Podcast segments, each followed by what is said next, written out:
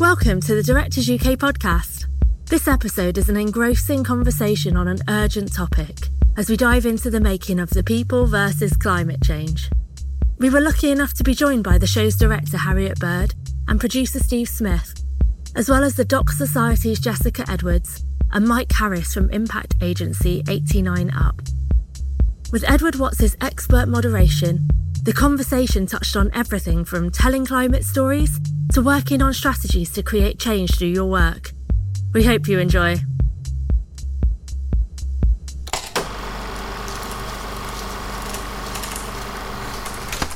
Thank you, everyone who's attending this session. It really is it's a great honor and privilege for me to be hosting this conversation about this really beautiful, important, and very human film. And hopefully, off the back of it, we can talk about the difference that this film and films like it can make facing this existential crisis of climate change. I spent the afternoon swotting up on all, all my latest climate change facts and my heart is very heavy.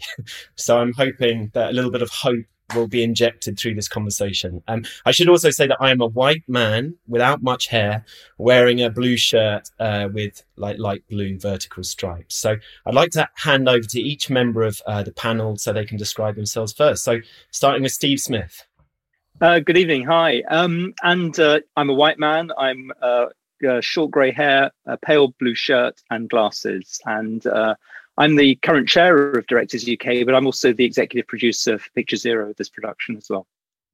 Thank you, Steve. And Harriet, who's the director, producer, and I think shooter of most of the film as well. That's correct, right? That's correct. Hi. Yeah, um, I'm a white woman, a uh, bit sweaty today, wearing a blue top with blonde hair. Thank you. And now Jessica Edwards, who's the Director of Impact and Partnerships at Doc Society.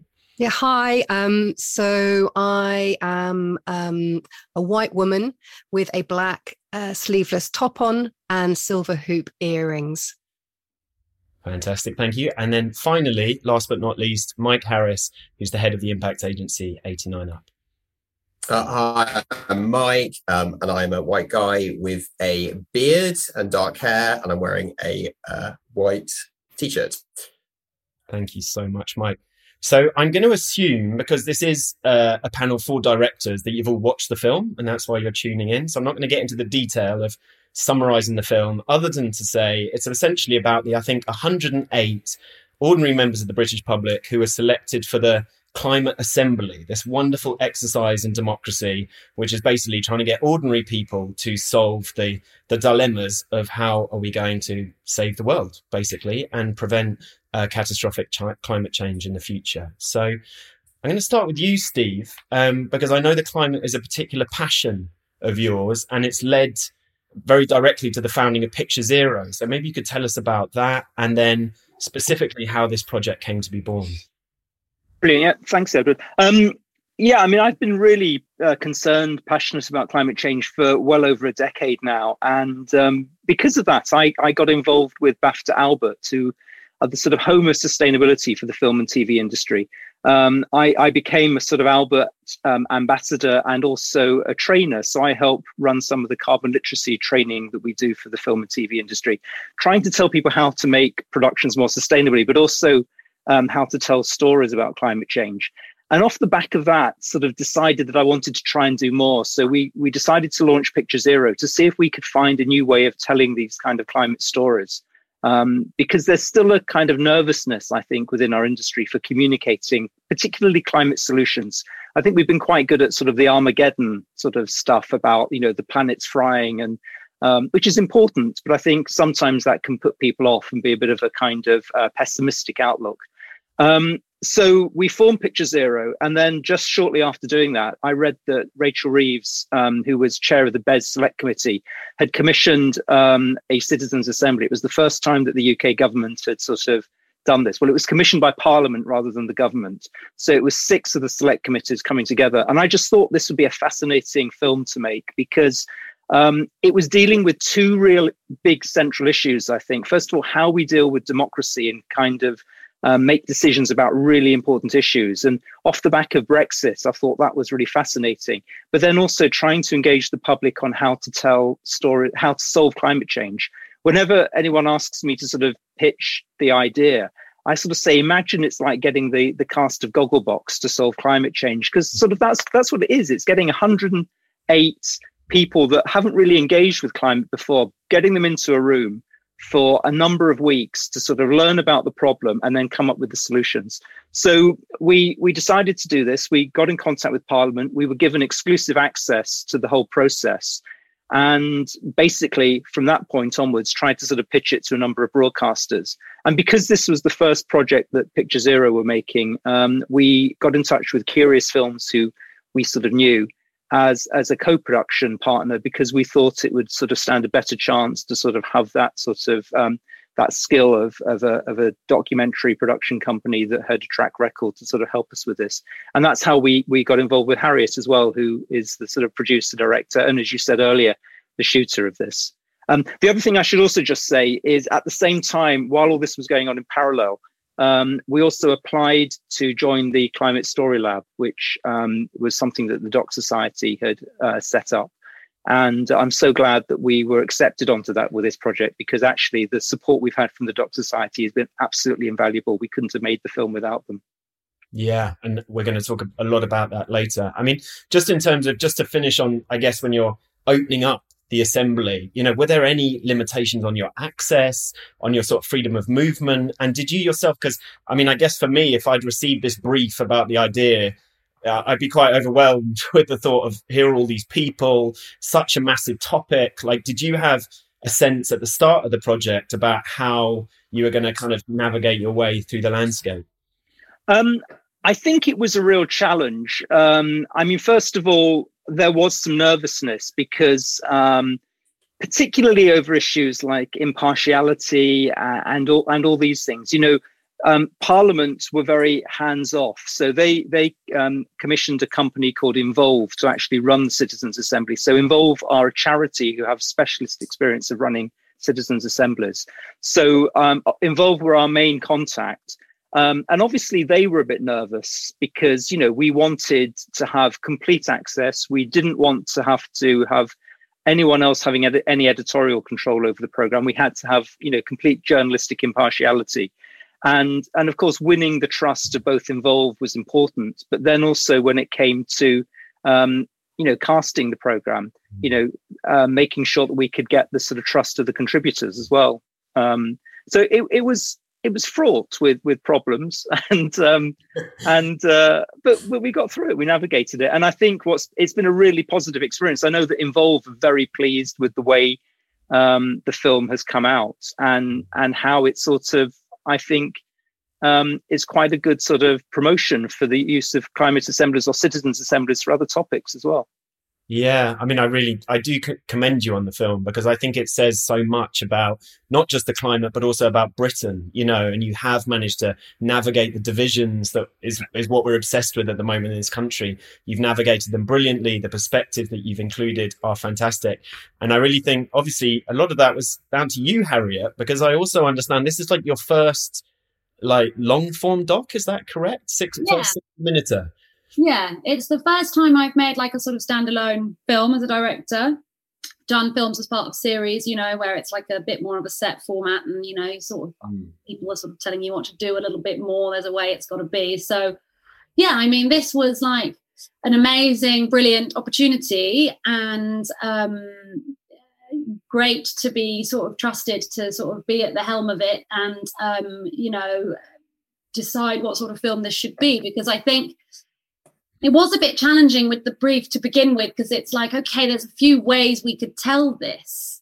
You know we could make a sort of procedural about citizens assemblies. Mm. we could make something that's a bit more sort of specialist factual about all these policy options for you know how what what's britain going to do to sort of reduce our impact on the climate to get to net zero. That's the big question at the head of this is how does Britain get to net zero? And, and that's a really complex, big subject. Um, but I think uh, we decided um, really to make it a, a very character-led film. And I think you know when you describe the film as human, that that you know that that's basically the sort of decision that I made about it. It's that it needed to really focus on character. And once we cast our main contributors, I knew that that was going to be the best way to make a strong film because they were great and I mm-hmm. knew that they were strong. And I think although citizens' assemblies are brilliant and are really interesting, um, making a procedural that really ground down into the detail of what they are probably wouldn't have been very uh, entertaining for an audience. So, so yeah, it it, it was um, it was a challenge to know what to do, but I feel like uh, you know we got to the end of the process, and I feel we made some good decisions about how to um, how to bring the best out of the subject, I suppose. Mm. Yeah, no, I'm really interested to hear you say that because the casting is brilliant. You know, the characters you've chosen are both wonderful humans, but also they sort of represent such different, like interesting perspective on the climate crisis. So, I mean, did you? How did you find them? well, it was pretty straightforward, really. Um, the guys called Involve, who sort of organised the assembly, who Steve mentioned, they sent an email out to all of the members in December once they'd all been um, so December 2019 once they'd all been sort of you know signed up to take part saying we're working with this documentary company uh, to make a film about the citizens assembly. If you're interested get in touch. And so we were a bit nervous about that because you know it was it was we were reliant on them actively getting in touch with me to say i'm interested in your documentary which normally you would expect you wouldn't get you know very many people. But we had quite a we had a really, really healthy number of people get back to us. And I think it probably says something about the types of people who say, yeah, I'll do this citizens assembly, who will also, you know, in, in for a penny, in for a pound. You know, if I'm going to put myself forward to be part of this thing, I'll also put myself forward to be part of the documentary. I think they were very curious. Um, so yeah, we had a healthy, a healthy response and you know, we were obviously very, very um, conscious to have a really diverse range of contributors. We really knew that we needed to have um, a range of political opinions and, and views on climate change. You know, that was really important that we didn't just have everyone was very concerned about climate change. We needed to have people who were more at that um, skeptical end of the scale. Um, and I think, you know, once we had met, once I'd met them, they did clearly to me, I mean, certainly some of them really felt like very familiar British types. We, we were talking about like the sort of British tribe. And I suppose if you think about um, Richard as I think a real standout example, is this, you know, Brexiteer from the home counties with his caravan and he's skeptic, skeptical about climate change. And I just felt like that was such a recognizable sort of perspective. And so, if we could do that and have a whole range of different contributors who were all recognizable, but all of them warm and funny and likable, you know, because I think that was always going to be really important to have um, to have funny, likable characters. Yeah, and it really is one of the great strengths of the film. Um, if I can come to you now, Jessica, because obviously this wonderful film wouldn't have happened without Doc Society's support. Can you tell us a bit about what what you did in order to sustain and support the production side of thing. We'll come on to the audience engagement, but you were involved, I think, throughout the whole process. Yeah, so I think I'm just trying to remember when I first heard about the project. It was sort of probably early 2020 and I heard, you know, talk about this project in the office and I was like that sounds kind of intriguing and at that point, we had encouraged the team to apply for Climate Story Lab UK, which was essentially a kind of a workshop that Doc Society put on with our partners, Exposure Labs. Um, and it was a kind of convening of what we did. We, we selected 12 like creative climate storytelling projects to come and participate in the lab.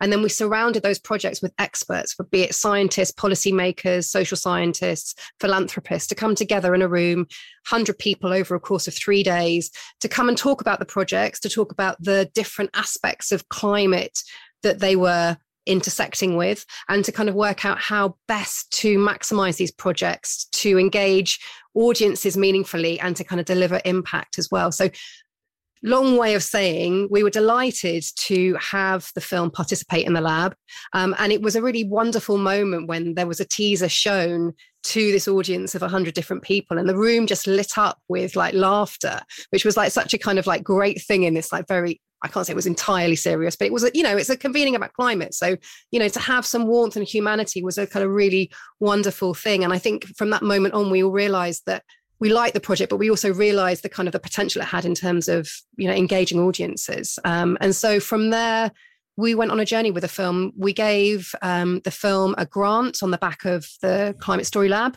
um, for production, um, and also the um, the BFI Doc Society Production SOS Fund, which was a fund that was specifically set up to help projects that had been interrupted by COVID, um, also came in to support the film on production as well. So we continue to work with the team throughout the kind of the COVID crisis um, and out the other side. And of course, you know, great champions of the film. And we can talk about what that championing involved, you know, as the conversation evolves.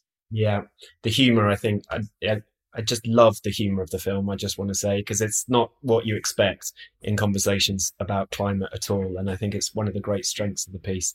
Um, there's so much to cover, I should say, around this film that I'm like moving quite fast through all the various topics in my mind. So you know, we may come back and discuss some of the details of the production in more detail. But Steve, I guess I want to come back to you and think about the fact that, you know, I know a lot of directors who basically think our job is to make a beautiful film, like, and that's it. You know, like let's make a great film, let's show some great humanity, let's engage people's a range of their emotions, and we have done our job. But for you, I think that was not the end of the story at all for you. You were thinking about audience engagement quite early on. So could you just tell us like why for starters and and did you have a sense of what that looked like um, I, I, don't think we necessarily knew at the beginning what it looked like, but it seemed to me that there was an opportunity here to um, engage. I, I, remember having a conversation with someone from XR very early on about the film because you know they they've had various different sort of stances on.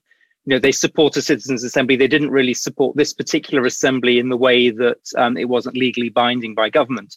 But actually, XR was saying, "Oh my God, you know, this is a film that could reach the people that XR can't reach." Mm-hmm. And I mm-hmm. think that's really interesting. I think the fact that we saw an opportunity to reach just ordinary people that perhaps hadn't been engaged by climate before. You know, the fact that we we talk about the humor, which you know we're referring to uh, one of the the characters called Sue in the film, who is so funny. Um, and, and the classic line that she kind of comes up with right at the beginning, you know, what do I know about climate change? Sort of nothing. And and you know, from then onwards, she just grabs you. And I just I just knew that by by kind of featuring real people thinking about this subject for the first time, those people could reach the kind of viewers that probably haven't already engaged in climate in the past. The fact that the film isn't about activists, it's not politicians, it's not scientists, it's just real people um, I think gave it gave us the opportunity. And then the other thing that I really wanted to try and do is use the film as a way to change the conversation within the industry about how we talk about climate, because there is nervousness in our industry that um, that, that climate change doesn't rate, and that um, you know, kind of broadcasters and commissioning editors, I think, are nervous around the impartiality. I think it's still seen as a really uh, hot potato in terms of some of the political aspects of climate change, which it really shouldn't be, because you know I think there's general broad political consensus about it. But but I was hoping that this this film might give reassurance to broadcasters that you know you can tackle climate change in accessible, friendly ways. Yeah, I mean it's interesting because this issue you sort of feel it is an existential threat. I mean, I think everyone agrees on that. It's an existential threat to the nature of our civilization. I guess I, what I'm interested in is what how much responsibility you feel storytellers, you know, whether on the broadcast level or on the level of individuals, that we have to be doing work that is going to be part of yeah. positive change on this issue? I think we have enormous responsibility. First of all, I, I mentioned at the beginning about how there's a, an apocalyptic uh, way of telling climate in the past. I think we've got to be very careful about that because I think it can sometimes create negative scenarios that make people give up and feel there's no hope and there's no point in trying. And you know, there's some great work that was done last last year by two charities called uh, the Frameworks Institute and On the Road, who um, did a lot of work on this to say that audiences really respond to sort of positive um, messaging around this. And again, we know in our industry, I think we have a mantra, don't we, of show, don't tell. You know, we don't like finger wagging. Audiences don't want to be told what to do, they just want to be shown kind of opportunities and then they can make up their own minds. So I think part of this film was about showing possibilities and letting audiences decide for themselves. Um, so, so, so that I think is really important. But as storytellers, you know, we've got a huge responsibility in this. And if you think about it, you know, the majority of the population still get their information and news from from mainstream media. Um, you know, the broadcasters have invested huge amounts of money training our industry about climate change. So if we think our industry needs to know, then surely we have to use that knowledge and then make films that kind of educate the wider public about this problem. Yeah. Mike, I'd like to bring you in here now. I mean, 89 Up, looked at your website, looks amazing. In Europe's first impact agency, is that that's correct? I mean, but perhaps could you tell us a bit more about the agency, what it does, and then how did you get involved in the project on the audience engagement side? Is this a good a good point for me to sort of run through? We've got some slides that just explain our kind of audience uh, methodologies. Yeah, yeah. sure. Great. So uh, we're what's called an impact agency. So what we do is we build audience or awareness of complicated issues. So we've worked on climate change, we've worked on malaria, we've worked on human rights challenges, we've worked on restoring faith in international aid, we've worked on uh, the aftermath of Brexit. Um, and one of the things we do is either build build audiences or we move uh, we move consumer perceptions of issues. Um, and so within the agency, we're what you might describe as a traditional PR agency, but our whole purpose is to actually change, actively change minds. Um, and what I loved about this film was that uh, it instead of telling the stories of a campaign or people that worked at an NGO, you actually had real people at absolutely the heart of the climate debate, and that had been missing for so long. It was very clear to us that it could resonate with the audiences that we that, that we wanted to to reach. And for us, that there were three kind of big audiences that came out the Britain Talks climate research. So disengaged battlers, these are people that are 20 to 40, they're younger, they work incredibly hard, they're on lower incomes, and they basically think that society doesn't work for them. They're very worried about climate change because they think they're going to pay the price. So actually, what you often think is that what we what we call the traditional work engage with climate change. Actually, the research shows the exact opposite. We also wanted to reach a group called civic pragmatists. So these are higher income people. They often vote conservative. They're pragmatic in nature, and their views on climate change had often been shaped by quite polarized debates in the 1990s and now a consensus is, is emerged. They're kind of an audience to take. And the final group that's often left out of the debate is a group called Loyal Nationals. That final group is the one that the climate community has found the hardest to reach and hardest to connect with. But actually, in the film, there are characters that really speak to some of the issues that Loyal Nationals uh, care about. And some of the film characters, um, such as Mark, who's a veteran, uh, has served time in the military, is working class and patriotic. There were there were characters in the film that really we felt could connect with some of those audiences. So the strategy for us is we know it's going on BBC iPlayer. How do we make sure this film is seen by those three groups of people so that the film itself can have as much impact as possible? And so we helped build a media campaign which landed first in the Daily Express which you wouldn't expect necessarily to be the, the vehicle to carry messages around. I Well done for getting in the Daily Express. it was a it was a challenge. So we did we did we started with centre right media. So we got the Daily Express. We actually had, had multiple the Daily Express. We built our media strategy we talked to centre right titles. The, the final piece of this is in fact the paid social media campaign where we're able to directly target adverts for the film, showing the uh, BBC iPlayer distribution with the characters in the film who really speak to those audiences. And what we're doing is hyper targeted adverts that actually are driving audiences through to the BBC uh, iPlayer link and also using relevant influencers who can talk to those audiences as well. So there's basically quite a lot of surround sound about the film, and the film is being, you know, the film is a fantastic, basically, um, tool that felt really disconnected from this issue before start to engage with it um, in a way they haven't before. Yeah, which is so important, I think, if we're all going to build consensus over change. I mean, Jessica, you are so involved in the climate lab, and I, I think it'd be interesting to know, like, to what extent, when you're looking at projects to get involved with and support, you know, do they have to have an impact component, and and what is the range of impact kind of that you see? You know, when you're talking about the climate, it's such a massive topic. Um, you know, are people looking at local issues? Is it a sort of more policy level?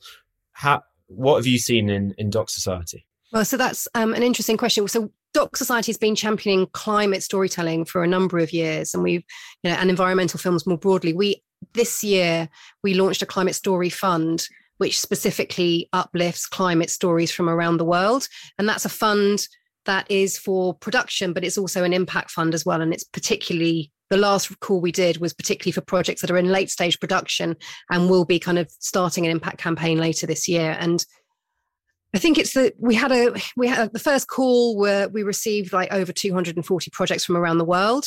Um, fascinating breadth of different stories. Um, some, some themes, you know, we had a, in this round we've had a lot of themes around uh, land defending, a lot, you know, a lot of themes around deforestation. We've had themes, you know, quite a lot of themes about activism.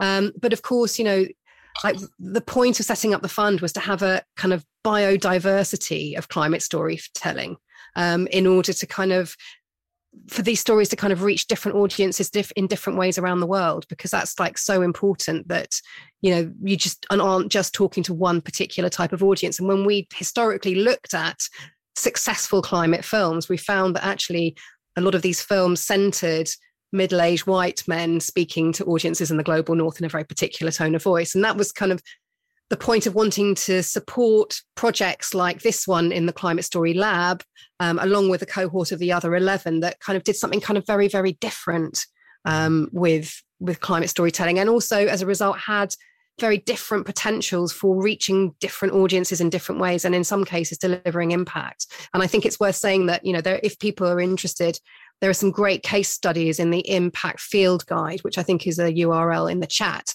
um, films like chasing coral which is on netflix and a film like thank you for the rain um, which was made by banyak films here in the uk with um, a Kenyan filmmaker and a Norwegian filmmaker. And there's some brilliant case studies there to have a look at if you want to kind of learn more about how those films made particular impact.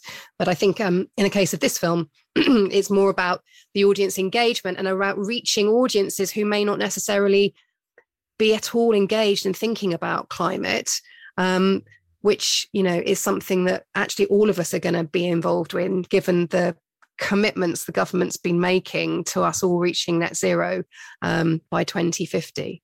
Yeah, I mean, I'm so interested to know, with your perspective, you're like higher ground that you can see all the projects.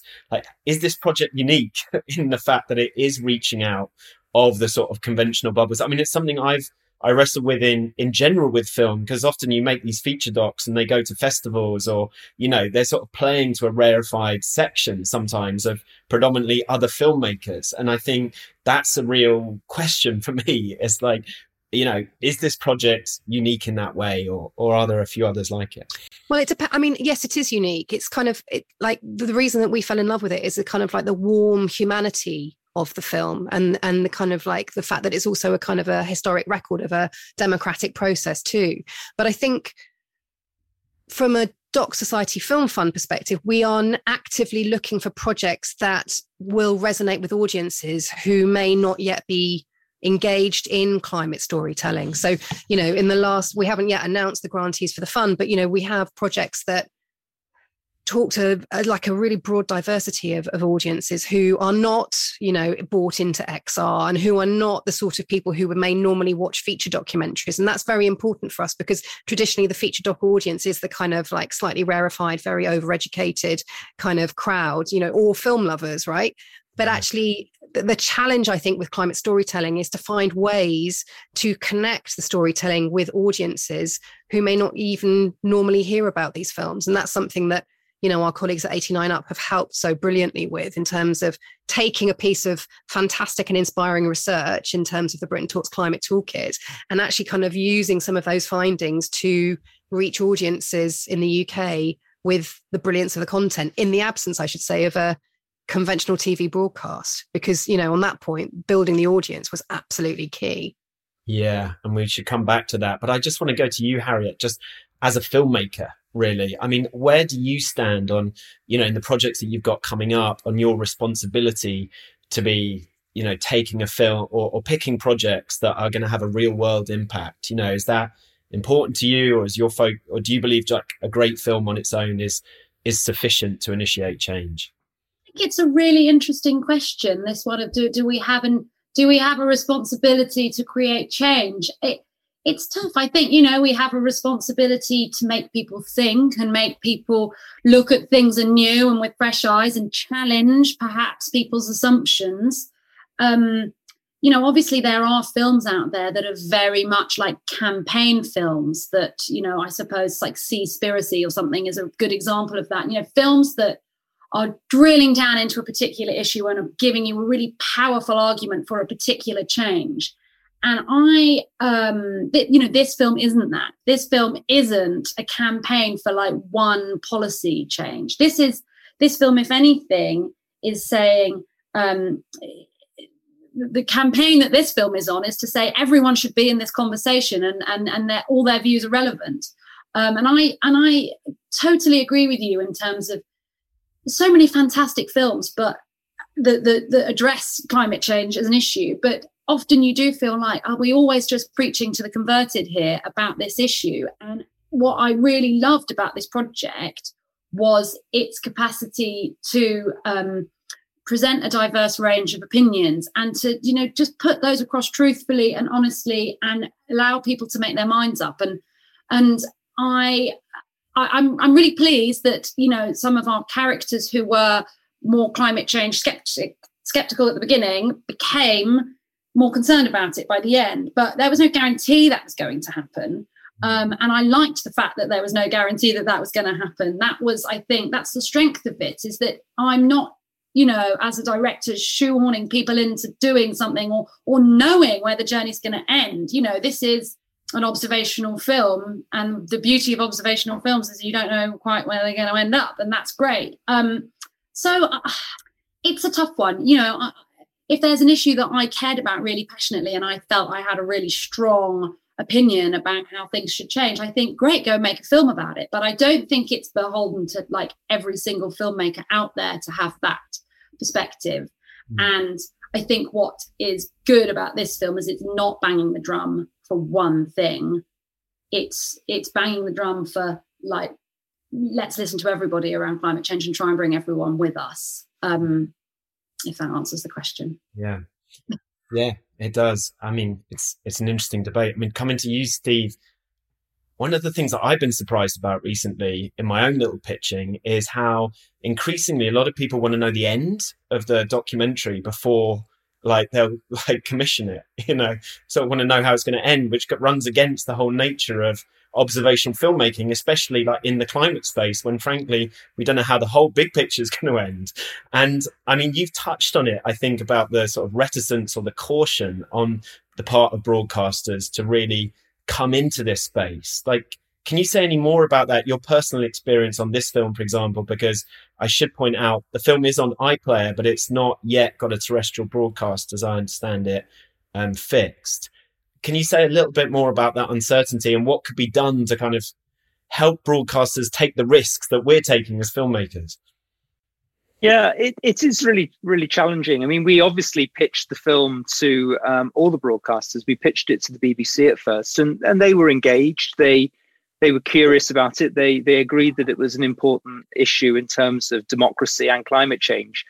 But I think, as you say, a citizens' assembly sounds quite dry, doesn't it? And so I think they they felt it was, you know, they weren't quite convinced that that would sort of cut through in a sort of entertaining way or a big enough way. And um, I think also, um, you know, they they get very nervous around sort of ratings. I think when you're commissioning a single documentary, you you think it's got to really punch its way through, don't you? I mean, what's interesting is despite the fact that the film hasn't had a TV transmission, we've already had numerous column inches about it. You know, as Mike was saying, the Express. You know, we've had copy in the Mirror. It was made uh, there was a 10 minute piece about the film on Channel 4 News. It's been on local radio stations up and down the country.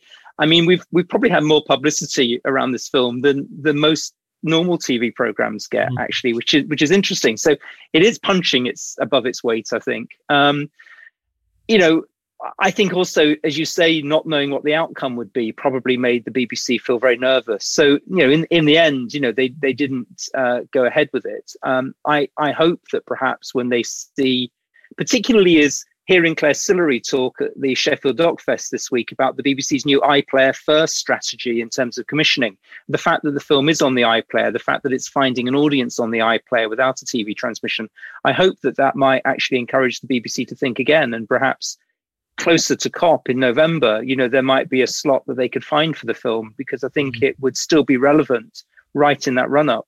Um, but you know, we also tried Channel Four, we tried, you know, Sky, we we tried every broadcaster, and they were all very very similar. And and I hope what this will do is that if um, if commissioning editors watch the film and engage with it, I hope it might make them think differently about climate and perhaps reassure them that they can take more risks in this area. The one the one thing that I should say is we've had enormous support from Albert, you know, from the the the kind of sustainability initiative in the industry. They did a, a virtual kind of red carpet sort of premiere for the film, and we had over 400 people kind of uh, watch the film that that day. Um, huge engagements. It was the biggest event that they've ever done. So I think it shows that there is an interest in the subject matter. Definitely. I should say, given that we're all directors, hopefully watching this, we should all call up the commissioning editors we know to make that happen. This film should definitely be shown before COP. I mean, it's a no brainer. Anyway, um, I've lost my train of thought now. Oh, yes. Back to Albert. I did want to just very briefly, like, i have got the clock ticking away in my top right hand corner and a lot I want to cover, but I wasn't actually even aware, I must admit, ashamed of my ignorance as I am, of BAFTA Albert's existence until we spoke. So perhaps you could just give us a very brief, you know, what is BAFTA Albert and how can it support filmmakers and what they're doing? Yeah, well, Albert was set up 10 years ago. Um, and initially, it started off as a carbon calculator, really, as a, as a device for allowing us to measure the carbon footprint of productions. And since then, it's evolved into so much more. So um, one of the key elements of it is training. It trains the industry into how to make programs um, with lower carbon footprints more sustainably. But it also spends a lot of time training the industry in how to talk about storytelling around climate. Um, so you can sign up for free training via the We Are Albert website, which is which is great. On top of that, they now work with film schools to train the next generation. They're working with partners around the world internationally. They're also doing work thinking about um, the infrastructure that we need in the UK for having more sustainable studios. You know, what does what does a more joined up production method look like where we have where we cut out waste where we can use renewable energy to make our programs so there's a huge range of issues that albert do and um, i think really really important you know it, it's interesting how just just thinking about different production methods you know just simple things like not flying crews around the world because actually there are very good crews that we can use in other parts of the world. I mean, it, it's a real sh- sort of shock to me that actually, you know, we still take camera crew to to Africa to film wildlife programs, and we haven't over the years trained up local crews in Africa to mm. have that kind of own homegrown industry there. I mean, that would be a huge legacy if we could do that and support people in the in in you know in the global south who are already being impacted by climate change. Yeah i think that's such an important point. Uh, uh, there's a doc 11th hour which i think touches on that same point and at the end they sort of say well we've created a load of carbon making this film but we think the message of the film is important enough you know and these are the decisions that we have to make but it is important for us to understand our carbon footprint in everything that we do. Um, mike to come back to you like i guess one of the things that i found difficult in my own sort of work on impact is is to like know what the end is you know? Sometimes i've been like what has this actually done? You know and you have done such amazing work to connect and to push the film out there but is there an endpoint like you know is there any way in which you can you can see the change that the film has made or is it just you know all part of the grand effort to move the needle I mean, there are two different, uh, there are kind of two different types of change that you can make.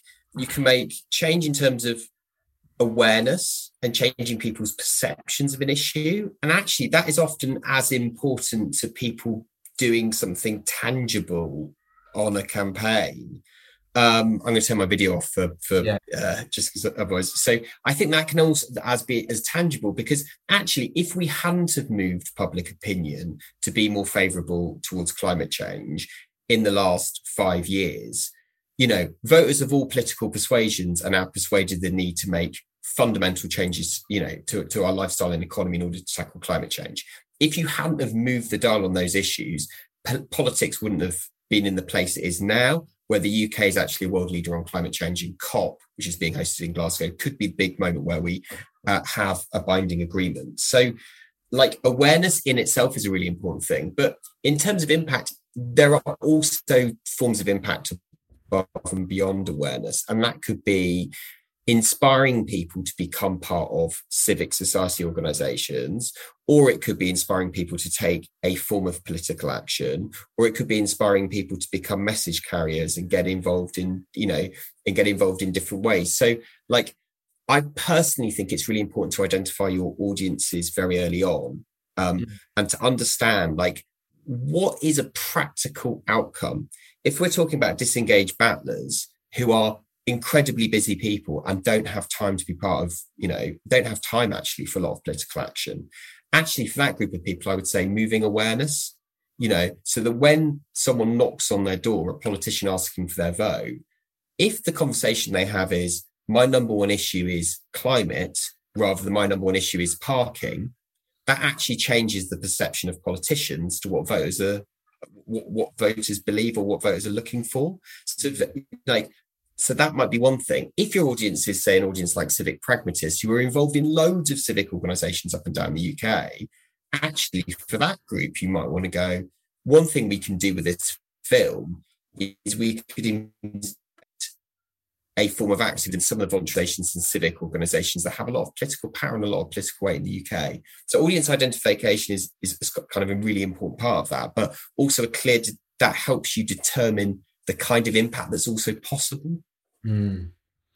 Could I could I just come in very quickly off the back of that and just just say one thing that I think is really important is our film is very impartial. We're we're observing a process, but the process of the Citizens Assembly has just really taken these characters on a journey. And what's what's amazing for me is watching how it's given people agency. You know, so someone like Amy, who's kind of you know a working class single mum who kind of you know lives in social housing. She's got a coal fire. How she's become impassioned about sort of campaigning for retrofitting her home.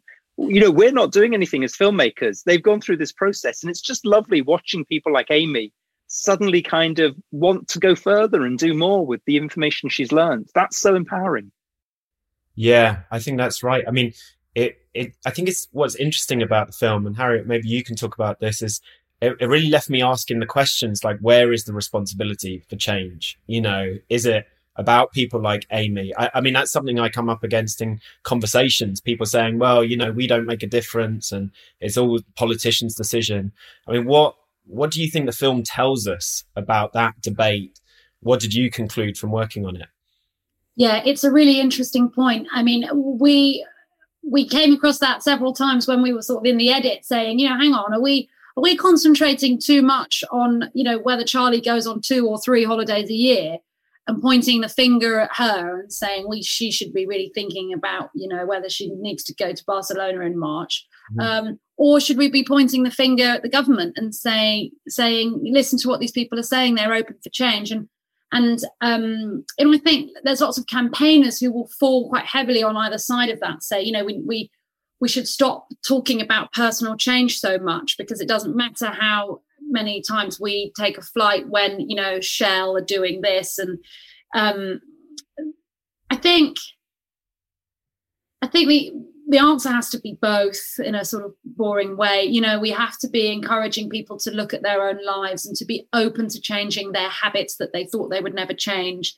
But we also can't take the you know our foot off the off the gas in terms of saying um, government need to be leading the way on this. And I think, you know, one of the conclusions of the film is um, if people you know, I think Mark says this: if people are educated, and he he says this at the launch of the report, like to the um, to the politicians, if people are educated, they are willing to make the changes. So government should be bold and and tell us tell us why it's important to make changes, and then tell us what we need to do to change.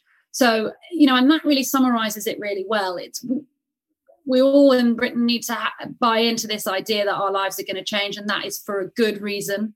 Um, and but of course, there's like loads of very difficult questions about infrastructure. You know, that that I as an individual have got no power over how many electric charging points there are for electric cars. So we absolutely just need both of those things to happen. And um, yeah, and and I I think that's the conclusion that I think a lot of the our characters came to as well. Yeah. And and again, off the back of that, uh, the, uh, the the role that storytellers have in showing what change could look like, because. Mm. Uh, you know we know in terms of diversity that you know we we need diversity because unless you can see yourself on screen it, you kind of can't imagine that you could be in these situations and likewise i think we need to be able to show people what a kind of net zero future could look like because actually it could be a lot better than the than the kind of the current situation we've got. You know that that's how can we empower people as storytellers by showing possibilities. Yeah, Steve, I have to follow up with some of my research from this afternoon, which was all about net zero, and this is this is a, a bit more of a complicated question because I after watching your film, I was sort of so inspired actually in so many ways. But then this afternoon, I was reading about net zero, and I was reading a lot of articles that were saying the whole like net zero goal is itself quite a complicated, you know, it's not going to get us at jail. I mean, I read articles from scientists saying this is like, what's the word? You know, it's like a false prophet. This whole concept of net zero because the technologies aren't there and it's based on all sorts of things like biomass burning, which is actually putting more CO2 into the atmosphere in the short term. So I guess, was that something that you came up against? You know, was this whole climate assembly going for something that in itself is flawed?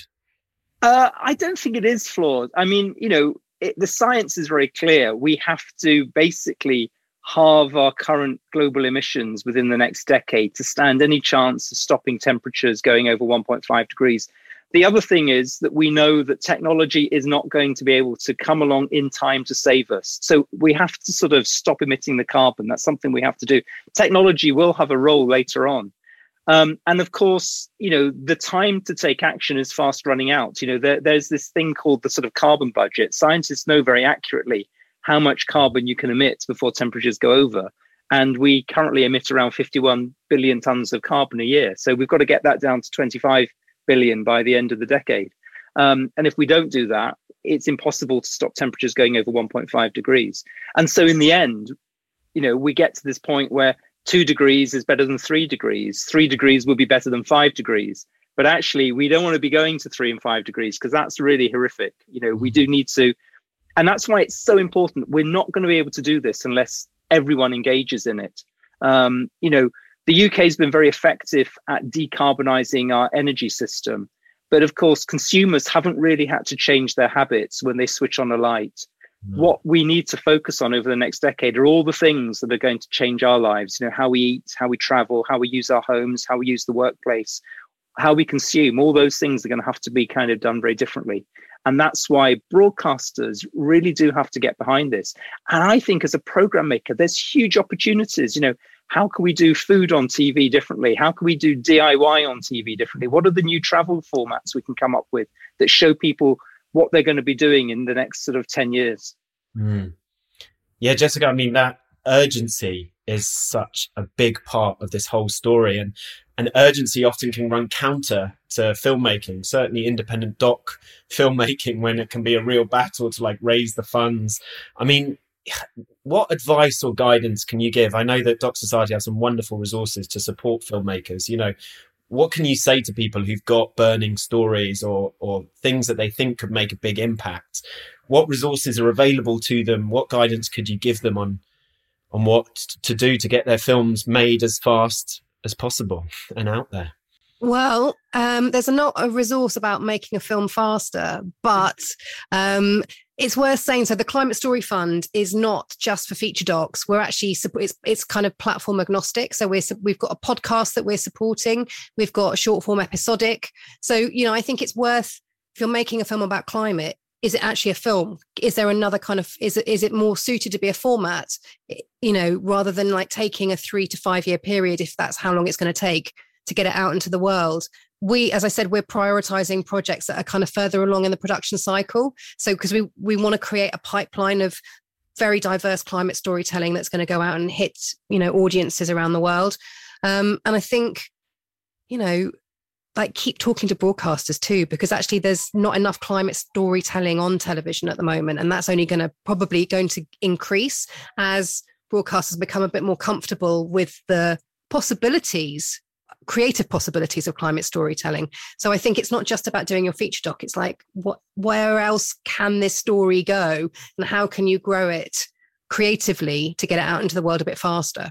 Because yeah. we don't have the luxury of time yeah, do you feel there are there are other people doing what Doc Society is doing to support this kind of storytelling, or or do you feel like you're leading the charge? Well, that's a loaded question, Ed. um, it's the only the reason why I'm asking is because I suppose filmmake. I'm just thinking about from the filmmaker's point of view. You know, you can feel quite lonely when you're like got an idea or got an in access, and you want to like help it realize its potential. Doc Society are there. We've talked about the challenges with broadcasters. I guess just, you know, where else can people be looking? Such a such a big question in such a short period of time. I uh, think like a good starting place is to go to the kind of if you want to make a creative storytelling piece go to some of the festivals go and see what else is kind of getting out into the world and have conversations with other filmmakers about how they've done it themselves right because that's an important like peer-to-peer learning is like super important in terms of how to do this better there's a fund in America called the Redford Center. They're doing climate storytelling specifically, but it doesn't mean that other film funds around the world are not supporting climate. They are. They just don't have a banner. And we hope at Doc Society that other film funds around the world and broadcasters will kind of follow and support climate storytelling when they see, you know, what's possible. Mm. So I just wonder whether very quickly in the bigger picture, all of you can just give a short answer in terms of how hopeful you are. Because I think this film is a very hopeful film in so many ways, in terms of the engagement that we've seen, the journey that the characters go on that you mentioned, Harriet. How do you all feel about the challenge that we face and, and our chances of meeting it? Starting with you, Steve. I have to remain hopeful. Um, I mean, one of the things that I've done is I've seen the change within the TV industry. It's not fast enough, but over the last sort of six years since I've been teaching about climate change, you know, I've seen that change. Um, you know, it, I, I'm hopeful because we have all the solutions to solve climate change. The only thing we need to do is pick up the pace. We need to engage more people and get more people on board quickly to solve this problem. But if we do that, we can solve it. Harriet?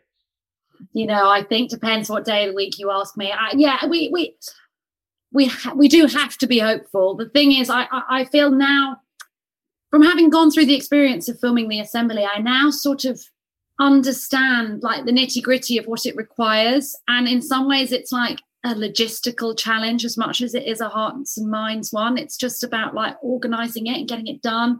And I feel like we can do it. And and I even feel like you look at the success of the vaccination program, right, how quickly we managed to come up with a solution. And I got vaccinated the other day and I was like practically in tears at how amazing it was that like the marquee was there and the screens were really good. And and I just it makes you think like we've got lots of really clever people who are committed to this. We can do it. We just like have to. Mike, what do you think? I mean, n- nobody thought that solar power could ever be commercially viable. And now it's cheaper than coal. And actually, if we were to take coal out of our energy supply globally, we would get of that halving, we've done basically 40% of that halving just by getting rid of coal, right? So the solutions are all in our power. And actually, technology is moving so quickly. The amount of money that's going into technological innovations is absolutely huge now. You know, we can reduce the amount of methane that cows emit by 38% using garlic. Like there's loads of different technologies that are coming. It is, it's exactly as has been said though. we've got to make some changes now. We might have 10 years where we have to sacrifice some of our standard of living. And then actually, we might get to the other side of that and our standard of living could increase even as the world's population grows because those technologies are being embedded. So I'm optimistic. Brilliant. Three out of four, Jessica. Well, I mean, I, I concur with my fellow panelists in the fact that I have to lean into hope. I have to. I, I have a three year old daughter and I can't like look her in the eyes and say, you know we didn't do everything we could. And you know and i think that i'm hope i'm, I'm hopeful for the because of technology but i'm also hopeful for future generations you know in terms of you know young people going out and actually really wanting to make a change way more than older generations ever have done because they actually really understand the urgency and the importance of the issue. So i think they'll look back on us or our generations and they'll be like what do you mean you never believed in climate change? What do you mean? You know you know it's like so i, th- I feel hopeful for for that reason too. Um not every day but generally, I lean into hope. Brilliant. Well, on that incredibly optimistic finale, um, I'd like to thank everyone for being here Harriet, Jessica, Steve, and Mike. Thank you so much. And uh, yeah, good night. This podcast was recorded at a Directors UK member event. You can hear more episodes of the Directors UK podcast on iTunes, SoundCloud, Spotify, or your favourite podcatcher. Directors UK is a professional association for film and TV directors with over 7,500 members. Find out more about us at directors.uk.com.